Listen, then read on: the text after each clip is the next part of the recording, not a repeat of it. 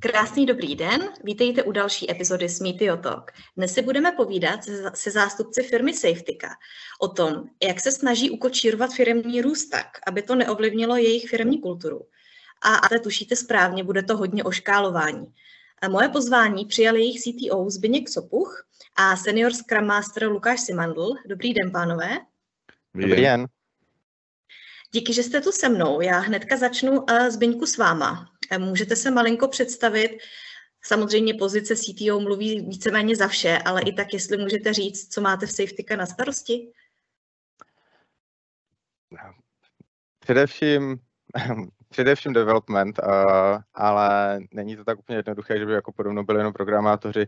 Já to vnímám tak, že uh, development u, nás má na starost vyrobení toho produktu a vyřešení toho zákaznického problému, no, vyrobení toho řešení k tomu zákaznickému problému. To znamená, nás zajímá nejenom to, jak to, řekněme, naprogramovat, ale hlavně to, co to řeší a snažíme se to jako celistvě um, uchopit nějakým způsobem. Takže opravdu to není jenom o tom programování, ale u nás na developmentu pracují i další role a poměrně úzce to mixujeme i s product managementem, uh, s kvalitou a se vším tady tímto okolo. A vlastně, když se na to díváme, i s úzkou spolupráci s ostatníma odděleníma, opravdu se na to nemůžeme dívat jako jenom na samotný development. Mm-hmm, děkuju.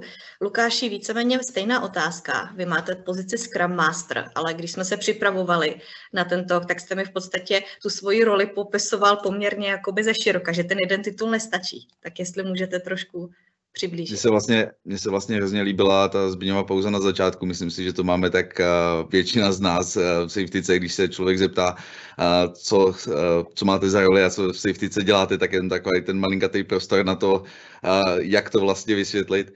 Uh, můj titul je Scrum Master a jsem, já sám za sebe to vnímám tak, že se starám o mefe, maximální efektivnost uh, vlastně všeho, co se týká R&D a možná občas nejenom R&D.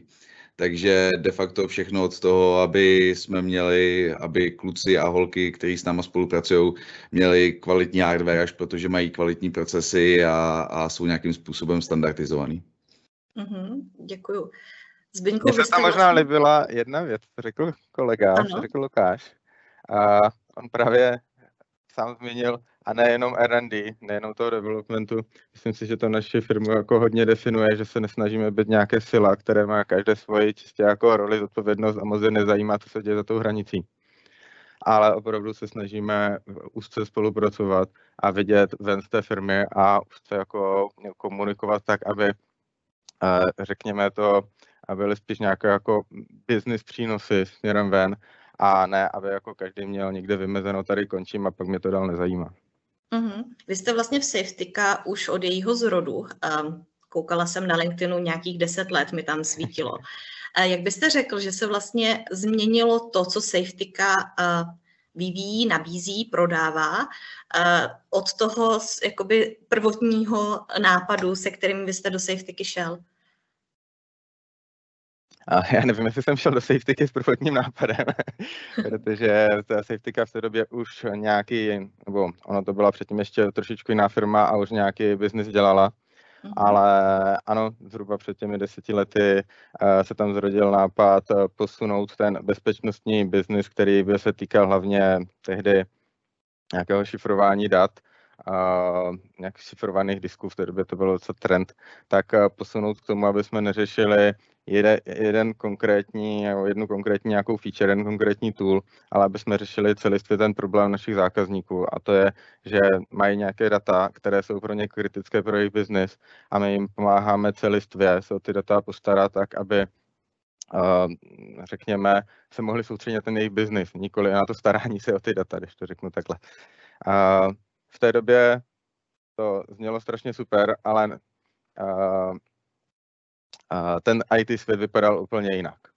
To je asi ta základní změna, která se odehrála, která se musela odehrát v našich hlavách a která se musela odehrát i v tom prostoru toho softwaru a těch firm.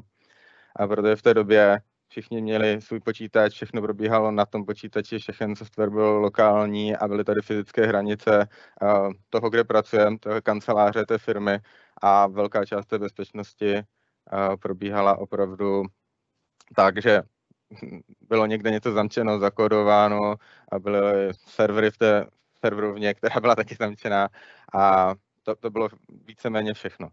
Dneska, když se na to podíváme, tak uh, máme cloudové služby, uh, lidé pracují u a tak dál. Prošli jsme si nějakým vývojem během tady tohle. To byla, mm-hmm. to byla asi velká část té změny. A možná ještě taková jedna mi napadá, v té době jsme dodávali do Česka, měli jsme malý tým, dodávali do Česka do hlavně menších firm a když říkám menších, tak to byly opravdu desítky zaměstnanců maximálně. Dneska dodáváme do velkých firm a globálně a to byla taky dobrá změna si tady tímto projít, jak z pohledu toho týmu, tak vůbec mentálně v hlavě s různýma kulturama a tak dále. Uhum, děkuju. Uh, Lukáši, jestli na to můžete navázat, jak se vlastně uh, s tou změnou uh, toho produktu, s tím růstem vlastně změnila struktura vašeho R&D a jak se neustále jako vyvíjí? Uh, tak, já musím říct, že vlastně do SafeTiky jsem nastoupil asi dva roky zpátky, když uh, my jsme začali tvořit uh, náš sasový produkt.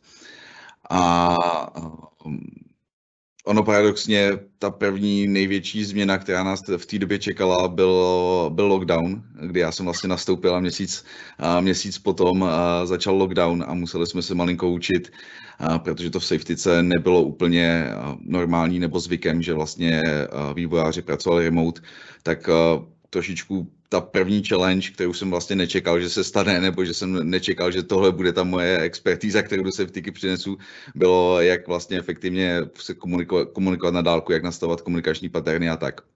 S čímž ale pak samozřejmě souvisí to, že uh, náš tým roste. Naše R&D má teďka 70, oh, 70, pardon, 50 lidí cca a máme dva hlavní produkty, na kterých, na, na kterých pracujeme. Máme vlastně pět stabilních týmů, rozdělený na, ty, na, na tyhle dva produkty. A myslím si, že jedna z největších věcí, které jsme dělali za poslední dobu, je, bylo právě rozdělení našeho a, týmu pro SafetyCa One, což je náš a, starší produkt.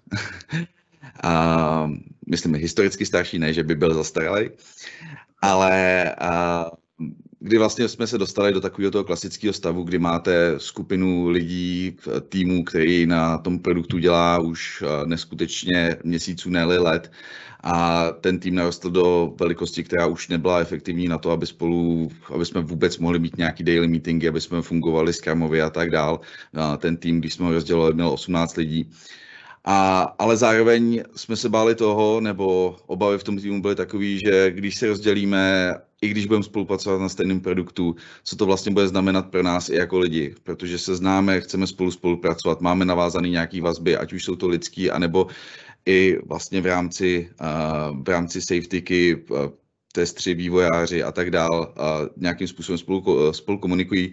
Takže jak vlastně tohle udělat, aby se ty vazby nespřetrhaly a jak to správně naškálovat, a tak, aby jsme zůstali efektivní. Samozřejmě tím škálováním o nějakou efektivitu nebo o, o nějakou kapacitu přijdete, to je asi věc, kterou se nedá nic dělat a platí to tak vždycky. Na druhou stranu si myslím, že vlastně pro nás ty benefity byly, byly mnoho, v mnohem předčili to, co, co jsme vlastně do toho museli, museli naložit.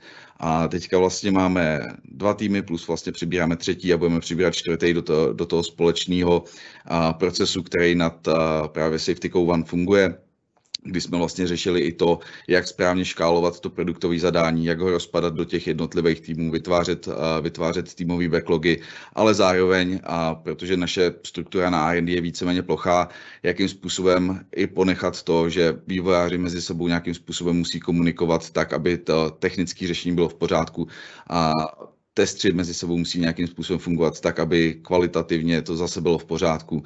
Takže takovým, do takového stavu jsme se dostali dnes a myslím si, že zase za rok budeme mít eh, další týmy, který s náma takhle budou, budou spolupracovat, anebo to bude všechno úplně jinak, to asi uvidíme. Mm-hmm. Já bych možná k těm týmům dodal jednu drobnost.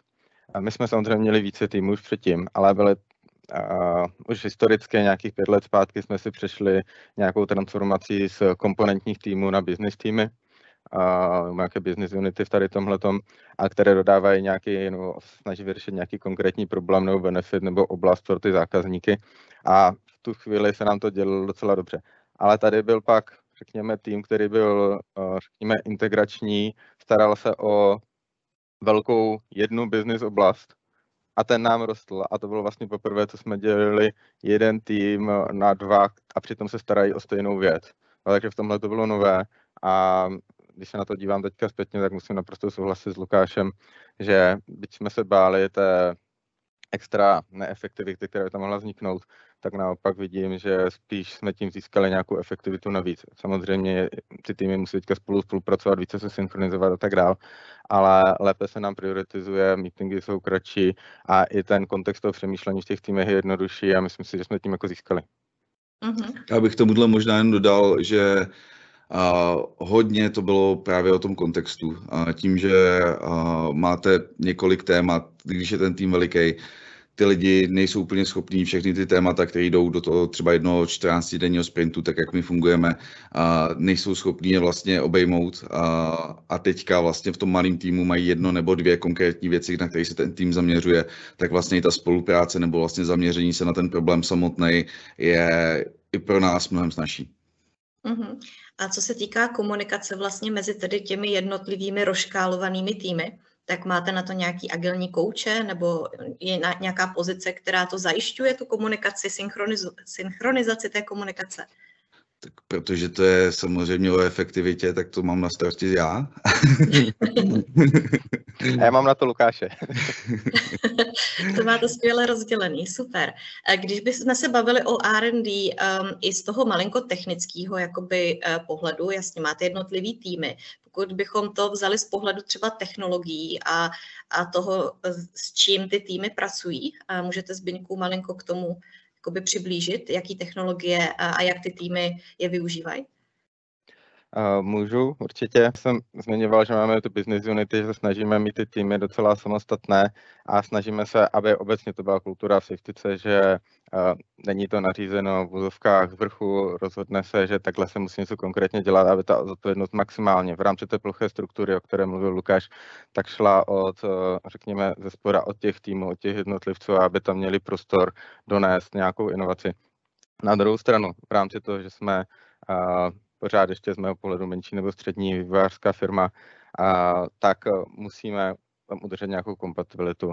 Navíc děláme v bezpečnosti, takže se snažíme vybírat ty technologie tak, aby jsme sice měli nějakou inovaci i v rámci toho, ale aby ty technologie byly pro nás, řekněme, spolehlivé a bezpečné. A takže opravdu se ty steky můžou trošičku lešit e, v jednotlivých týmech, ale musí spolu dobře spolupracovat a splňovat tyhle ty kritéria.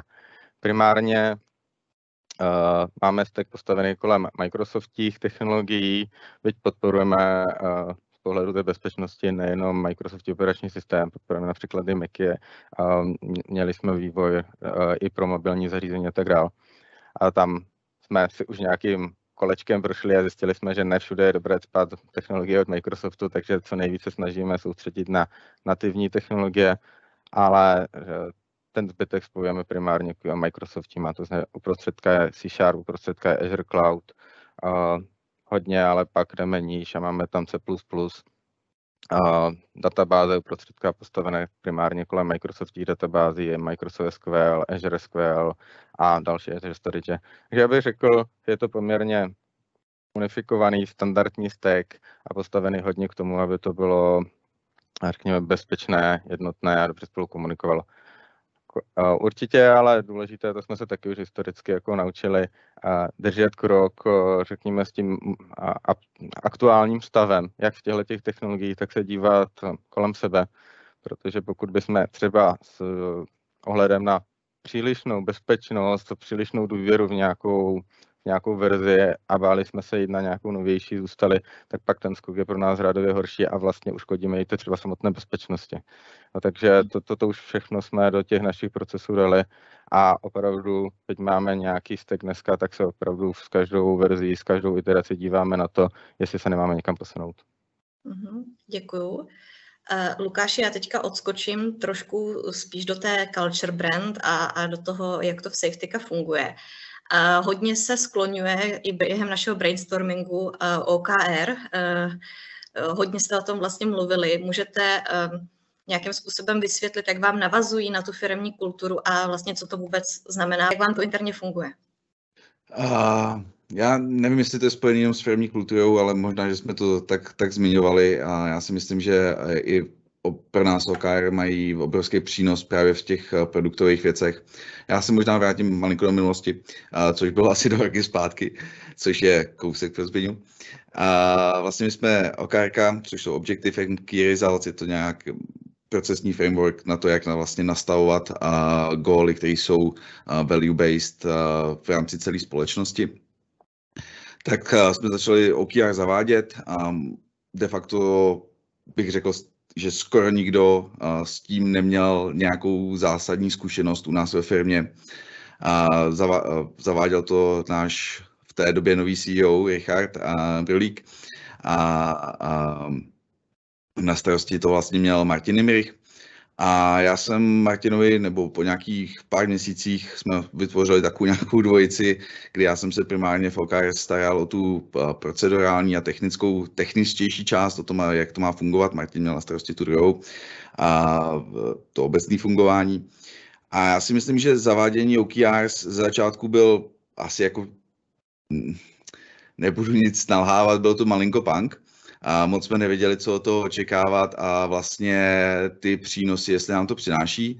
Na druhou stranu si myslím, že za ty dva roky, co OKRs máme, tak ten posun je strašně obrovský. Když si porovnám to, kde jsme byli dneska a kde jsme byli před rokem, tak je to úplně, úplně o něčem jiným. O čem mluvím je, že vlastně před rokem jsme teprve hledali, co jsou ty hlavní přínosy, nebo tak, jak vlastně lidi u nás ve firmě OKRs vnímají a co by jim to mělo přinášet. A, dokonce jsme měli i nějakou celofirmní survey na tohle, a primárně z toho, primárně z toho vypadlo, že vlastně lidi od OKRs očekávají rozbíjení nějakých sil a vlastně na narovnání nějaký komunikace mezi jednotlivými odděleníma což si myslím, že je malinko zavi, zaviněný a důsledek toho růstu. I když Safetyka, a to jsem já třeba nezažil a Zběňa mě pak může doplnit, a byla malá firma a lidi k sobě měli kulturně blízko, tak pořád byla lehce rozdělená těma depart, těmi departmenty. A tím, jak vlastně Safetyka rostla, tak kultura plus minus zůstávala stejná, lidi k sobě měli blízko, je nás cca jenom 100, takže to tak pořád zůstává. Nicméně ty sila mezi těma departmentama z mého pohledu začaly být větší. A teďka se dostávám k tomu, kde jsme, kde jsme dneska a kde třeba můžeme být za rok. A my jsme vlastně OKRs teďka, když jsme je zaváděli, a nový celoroční, cel, celofirmní, celoroční, a tak jsme se vlastně je pokusili dostat co nejblíž k vytváření nějaký celofirmní strategie. Plus jsme se snažili co nejvíc lidí z jednotlivých týmů, z jednotlivých oddělení dostat co nejblíž k tomu, když vzniká na managementu nebo na boardu a vlastně celofirmní strategie na další rok. A dostávat je do toho procesu přetváření té strategie pak na ty, na, na ty jednotlivé góly. A naše OKRs na tenhle rok máme vlastně tři. A první se věnuje našemu Safety One produktu, a druhý se věnuje primárně našemu adopci sasových, adopci sasových řešení. A třetí je, třetí je culture based, což pro nás byla taky velká změna, protože to je vlastně naše první objektiv, který se zaměřuje na kulturu ve společnosti. A tam si myslím, že je trošičku gro toho, proč spousta lidí v safetyce je a ten třetí objektiv je ohledně toho, aby safetyka byla tím místem pro růst, která podporuje růst lidí, který, který v safetyce jsou. A myslím si, že už jenom za těch prvních pár měsíců, který, který za sebou máme, se ukázalo, že tohle rozhodnutí bylo velice dobrý i z hlediska těch technických věcí nebo produktových věcí, protože navázání spolupráce mezi opravdu všema odděleníma k tomu, aby jsme šli za nějakým jedním společným gólem, který tady máme v horizontu třech měsíců, což by pak Zbigněk určitě mohl dát výborný příklad, tak si myslím, že nám to velice, velice pomohlo. Nejenom v tom procesním slova smyslu, ale i vlastně v tom chápání toho dodávání hodnoty tomu zákazníkovi. Mm-hmm. Zbyňku, řeknete nám ten super příklad? Uh, jo, můžu. Já asi, asi tuším, který Lukáš myslí. Já myslím, že těch příkladů u nás bylo víc, ale uh, on to totiž, to není, že máme jedno OKR na první produkt, druhý OKR na druhý produkt, uh, ale ono tak jako částečně může opticky vypadat. Máme první OKR na to, co potřebujeme udělat s naším tradičním biznesem a když se bavíme o dvou produktech, druhý produkt my děláme hlavně proto, aby jsme ten náš tradiční biznis, řekněme, trošku disruptovali do, řekněme, nějakých budoucích potřeb, které vidíme, že se na tom trhu připravují, že máme vlastně, potřebujeme nějak posunout tradiční biznis, potřebujeme uh, disruptovat uh, řekněme, stávající třeba pomocí sasových služeb, sasové bezpečnosti, security jako služby a tak dále. A pak se věnujeme opravdu tomu, jak interně fungujeme a jaké je to místo pro lidi. To byl ten třetí pilíř. Mm-hmm. No a ten příklad míří právě na, na ten druhý pilíř, na tu disrupci, kde Uh, já jsem právě zdůrazňoval právě, že to není jenom o těch produktech, abych mohl, aby to mohlo vyznít, jak to vlastně cross teamové nás propojilo. My jsme potřebovali tu naši security službu opravdu co nejjednodušeji uh, ukázat jakýmkoliv zájemcům. A ten náš tradiční biznis byl hodně postavený na tom, že v podstatě částečně jako projektově se implementovalo těch firm a to je strašně náročné ukázat. Něco, co se projektově implementuje. Takže v tom druhém pilíři jsme se věnovali uh, něčemu, co můžeme popsat jako webová triálka, aby každý, kdo přijde na náš web, uh, tak se mohl si mohl v podstatě jednoduše vyzkoušet v nějaké základní zkušenosti, co my nabízíme. A uh, na venek to vypadá strašně jednoduše. Na našem webu jsme dali možnost vložit si mail a spustit si ten náš produkt online. V praxi to znamenalo tři uh, měsíce poměrně intenzivní spolupráce napříč všemi odděleníma, kde jsme zjistili, že například marketingové, back office a sales systémy spolu nekomunikují dostatečně efektivně na to, aby jsme to všechno mohli automatizovat, protože uprostředka byly manuální procesy lidi. A aby jsme pak mohli navázat na to, když někdo takhle vyzkouší náš produkt na webu, aby jsme vůbec s ním mohli efektivně komunikovat, aby jsme to dokázali pak vůbec v úzovkách vypnout, ukočírovat tady toto, protože když uh, jsme viděli, že třeba na to uděláme nějakou kampaň, že nám tam někdo, uh, že tam natáhneme 60, 80, prostě vyšší desítky lidí zároveň, vyšší desítky tady těchto zkoušení a v tu chvíli nemůžeme poslat celou firmu, aby se to začala starat, prostě to všechno musí být automatické. Takže to bylo velmi zajímavé tři měsíce, kde jsme uh, týmově museli spolupracovat na tom, aby ve chvíli, to spustíme, objevila se opravdu jednoduchá možnost na webu. Teď si to chci vyzkoušet a vyzkoušel jsem si to tak, aby to fungovalo dobře a bylo to nachystané na všechny tyhle situace. Mm-hmm. Super. E, mě hodně zaujalo, já se přiznám, že ty technické věci bych nechala až případně třeba na nějaký online meetup. Mě spíš zaujalo ta culture base, ta vaše třetí, to vaše třetí OK, OKR. Můžete malinko k tomu něco říct? Vy jste vlastně Lukáši říkal, že je to o tom, jako proč jsou lidi v safetyce. Proč vlastně lidi v safetyce jsou teda? A my, když jsme tenhle ten objektiv vytvářeli, který vlastně měl být založený na kultuře, tak jsme se logicky museli ptát, co ta kultura je. Kultura za mě asi není něco, co se dá implementovat nebo nastavit, ale je to o těch lidech, kteří už v té společnosti jsou nebo kteří do ní přicházejí a my to vlastně můžeme maximálně v úzovkách jenom podporovat. Ale když jsme si vlastně nastavili tu otázku tímhle tím směrem, co je pro nás základem té kultury v sejchtice a co bychom vlastně chtěli, aby byla ta zpráva jak dovnitř, tak směrem ven, tak je to možnost růstu. U nás vlastně tím, že jsme relativně malí, relativně plochý, tak eh, člověk se dostane k spoustu projektům nebo věcem, který by se v normální velký korporátní společnosti, kterýma jsem si pár prošel, eh, asi nedostal. Samozřejmě je to vždycky hodně výzva, je to hodně challenging, ale na druhou stranu je to vlastně unikátní možnost, jak se dostat k něčemu, co by v jiných společnostech bylo třeba nemyslitelné. A my jsme se vlastně ptali, jakým způsobem tohleto, nebo soustředíme se na to, jakým způsobem vlastně tohleto přemýšlení, přemýšlení podporovat. A to, co děláme v rámci našeho, našeho objektivu, který se týká kultury, tak je právě umožnění toho růstu, nabídnutí nějaký standardizace těm lidem, tak aby věděli, že jsou tady nějaké možnosti, aby jsme je zvizualizovali, aby jsme, aby jsme byli dostatečně transparentní o tom, co děláme. Je to třeba zaměřený na tom, že teďka standardizujeme náš QBR one-on-one proces, záleží, jak v které společnosti tomu říkáte. A zaměřujeme se na teďka vlastně nějakou standardizaci angličtiny, protože uh, noví kolegové jsme de facto už anglicky mluvící firma, takže zase potřebujeme lidi v tomhle podporovat. A rozjíždíme mentoring pilot, a vlastně jakým způsobem bychom chtěli řídit mentoring v rámci společnosti mezi jednotlivými odděleníma. A řešíme, a teďka doufám, že na nic nezapomenu, řešíme vlastně celkově uh, education, uh, v tomhletom uh, cyklu, tak jak tomu říkáme v následujících čtyřech měsících, se primárně uh, soustředíme třeba na mandatory education, což zase co je pro nás pro společnost mandatory education. A k čeho se to má týkat? Jsou to čistě jenom legal věci, nebo tam vlastně patří něco celofiremního, patří tam něco departmentového, patří tam, uh, patří tam nábory, jakým způsobem tohle to vlastně chceme obejmout, jakým způsobem tohle to chceme zprocesovat a nastavit nějaký nástroj, uh, během kterého to můžeme používat. Samozřejmě mezi to taky patří PR a myslím, že už jsem pomalu vyjmenoval úplně všechno, co se nás tenhle ten rok, uh, co se nás tenhle ten rok týkalo ale... Zase a i nové kanceláře. A nové kanceláře. Když rosteme, tak to tam taky do toho zapadlo.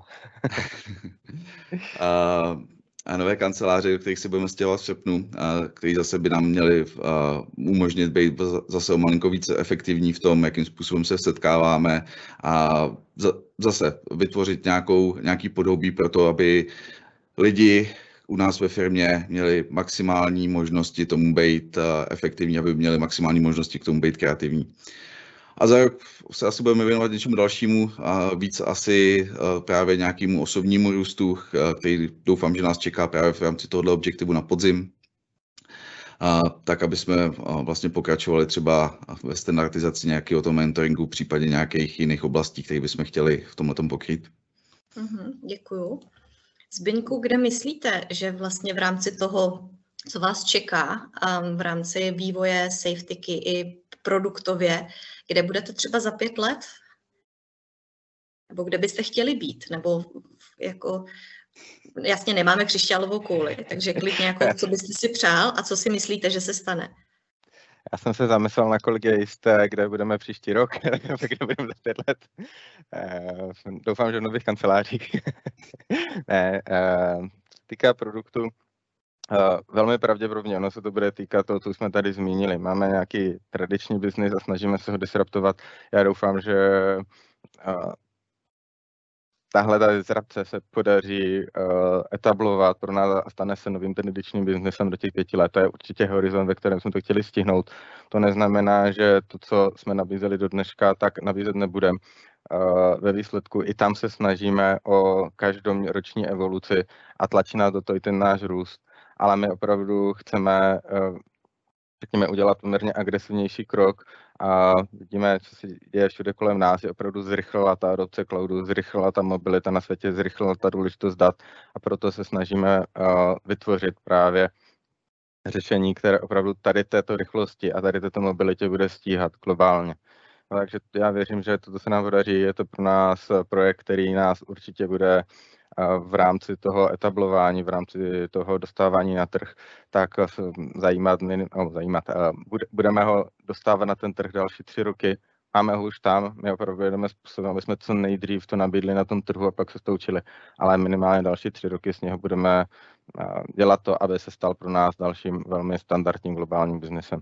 Takže v tady mhm. toto věřím, že nás to tam, řekněme, potká ty další věci se odhadují hůř, protože my opravdu snažíme být velmi agilní a jako rosteme. Když se podívám na to zpátky, posledních 8 let, každý rok jsme vyrostli řekněme minimálně o 50% v rámci toho biznisu. Šli jsme do nových zemí a musím říct, že to pro nás vždycky je každý rok určitá výzva, aby jsme i sami uvnitř se naučili s tady tímto něco změnit. Změnit tu efektivitu, změnit řekněme, to škálování uvnitř té firmy, měnit a kolikrát i ten samotný přístup toho, co dodáváme, aby jsme to v tom větším rozsahu na těch dalších trzích opravdu zvládali. Je to strašně zajímavé sledovat, protože zatím vždycky, když jsme se v firmě na konci roku v úzovkách na vánoční večírku, tak podívali za sebe, tak všichni se v tu chvíli zarazili a bylo to takové, jo, to bylo letos, všechno to, co se událo, to, co se změnilo a jak my jsme před rokem fungovali. A většinou jsme na začátku roku nedokázali odhadnout, jak ta velká změna před náma bude. A když jsme pak opravdu ty, řekněme, výzvy v průběhu toho roku řešili, tak jako když jsme se podívali zpátky, tak jsme opravdu byli překvapeni, jak velký krok jsme pak udělali v rámci toho fungování. Já bych tady možná uh, ještě zmínil, nebo navázal na jednu věc, co říkal Lukáš. On popisoval určitou standardizaci v rámci kultury. No to může snít je možná až. Uh, já ta firma historicky začínala opravdu v rámci malého týmu, byl to hodně studentský tým a jak jsme rostli, tak ta kultura byla postavena opravdu na tom, že se ti lidé vyvíjejí u nás a že aj očekávají, uh, každý to může představit po škole, očekávají nějaké nové životní zkušenosti, nechtějí mít jeden, jedno zaměstnání, já budu dělat tady tuhle jednu činnost a budu dělat dalších 60 let. Dneska tak ten svět úplně nefunguje, že jsme se trošku posunuli. A my jsme museli se této flexibilitě taky svým způsobem přizpůsobit a je to podle mě součástí naší kultury. A to, co Lukáš popisoval jako standardizace, a já jsem se toho z začátku, protože jsem měl tuhle tu zkušenost té firmě za těch deset let, mi přijde, že každý rok a půl dělám něco jiného. Proto bylo pro mě na začátku tak těžké popsat, jak ta role možná vypadá. A, ale v rámci té standardizace my se snažíme právě podpořit to, aby tam nám zůstala tahle ta kultura a flexibilita, i když jsme větší aby opravdu každý měl možnost se pak někam posunout a to posunutí nebylo jenom, že umí lépe programovat na tom, co teďka programuje, ale kolikrát, aby mohl změnit roli, aby mohl jít týmu, mohl si vyzkoušet novou činnost nebo rostlo so skillově. A to, tohleto v tom rozsahu, to nám ta standardizace pomáhá udržet. Uh-huh. A přiznávám, že to možná nebylo nejlepší slovo, ale co jsem tím chtěl říct je, že my se primárně uh, soustředíme jakoby na, nebo tak jak já to vnímám, nebo jak já si to představuju, že se soustředím na standardizaci toho prostředí. Vytvořit vlastně prostředí, který umožňuje být zůstat lidem takový, jaký jsou v té kultuře, v které jsou, v které jsou zvyklí fungovat, ale vlastně maximalizovat to, co oni dostávají od té od firmy jak v rámci nějaké podpoření, v rámci nějakého supportu v jakýchkoliv aktivitách, které oni vlastně by, by chtěla děli, dělat chtěli, anebo aktuálně dělají. Mm-hmm. Lukáš, ještě když bych eh, navázala na Zbyňka, na to, na to, co si myslí, že vlastně se se safetykou během následujících let stane. Co vidíte jako největší challenge, který musíte překonat? Já si myslím, že vlastně jedna, jedna z prvních věcí je naučit se, naučit se malinko odpočívat. Myslím si, že to dělá, že to nám dělá občas malinko problém, aby jsme si toho na sebe nehrnuli tolik. Ale um, z hlediska uh, samotného fungování. A já si myslím, že uh, jedna z těch hlavních věcí bude asi uh, nábor nových talentů, kdy vlastně teďka se čím dál víc soustředíme na nábor uh, lidí, kteří mají už nějaké zkušenosti. Já nechci mluvit o rocích nebo senioritě, ne, u nás to tak nedává úplně smysl, ale kteří mají nějaké zkušenosti, kteří můžou přinášet něco do té firmy, ale zároveň jim chceme nabídnout i něco, co by v té firmě oni mohli profilovat se sami, nebo co by jim ta firma mohla, mohla dát a jakým způsobem tohle vlastně bude za, zapadat do té a zase skloňujeme asi slovo kultura, a, kterou, tam, a, kterou tam máme teď. A co se týče asi dalších věcí, když bych mluvil čistě jenom o R&D, tak a, tam si myslím, že nás teoreticky může čekat to, že se dostaneme do stavu, kdy už je, ne, nejsou jenom ty týmy dost velký, ale i to R&D samotný je dost velký. A dneska už, i když se, jsem říkal, že máme pět týmů, ono už teoreticky bychom mohli mluvit o tom, že jich je šest a ono jich za chvilku bude devět a ve chvíli, kdy jich bude deset a víc, tak uh, asi budeme muset přemýšlet o tom, co s tím budeme dělat a jakým způsobem budeme řešit tuhle situaci a, a postavit se k tomu způsobem, který ještě nevím teďka, jak bude vypadat. Mm-hmm.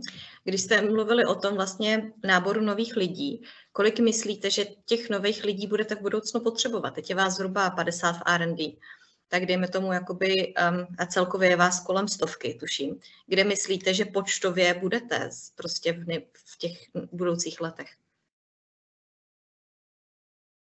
Jo, to je hodně dobrá otázka, protože když se podívám na to, co tam máme za příležitosti dělat, tak si myslím, že dokážeme v podstatě ještě velmi hodně lidí přidat, když to řeknu takhle jednoduše. Opravdu, kdyby teďka přišlo 10-20 talentovaných lidí, máme pro ně práci teď už.